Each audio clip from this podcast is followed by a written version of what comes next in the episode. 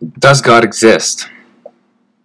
The answer is somewhat tricky to get at, hence the reason humanity has been at war with itself over the issue since before, well, since before Christ was a baby.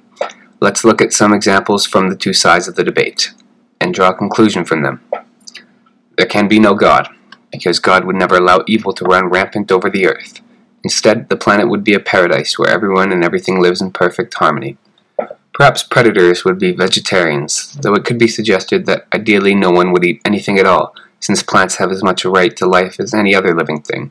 In that case, maybe all life would become dependent on scavenging.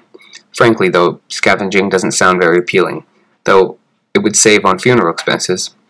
Regardless, while the earth may have begun a paradise, as a paradise, it quickly becomes more like man's trash heap. That may not be evil per se, but it sure isn't healthy either so no God. 2. There must be a God, because if you've read the Bible or heard the Charlton Heston audiobook version, where the meek have inherited long guns from the NRA, then you know that Adam and Eve were evicted from the Garden of Eden, aka paradise. They'd eaten an apple from the tree of knowledge, which they were forbidden to do. That being the case, no paradise for any of us, and evil gets his pass.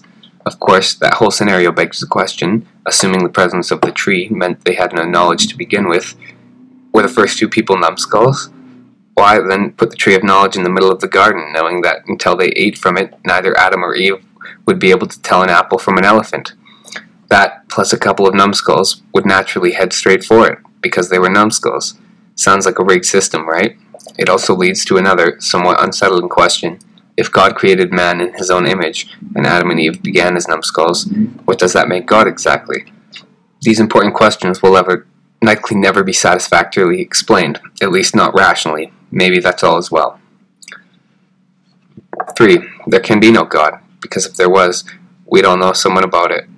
We'd all somehow know about it, and would stop wasting our time killing the very planet we need to keep ourselves alive. 4. There must be a God, because the Bible states that the earth was given to man by him to do with as man pleased. Well, that was pretty dumb because people don't need much of an excuse to run wild, but there it is. Most people will also believe anything they're told. So if they're destroying the planet, it must mean they're following God's will. Ergo, God must exist by reason of majority rule. there must be a God, because Jesus in the Bible says so. There can be no God, because as great a guy as he probably was, Jesus is dead and isn't here to prove us just what he was trying to say, or to back up any of his claims. He didn't write anything down either. He did lots of interviews, but we know how reporters like to put their own spin on things. So those stories are about as trustworthy as Trump. They are, to coin a new term, distrumpful.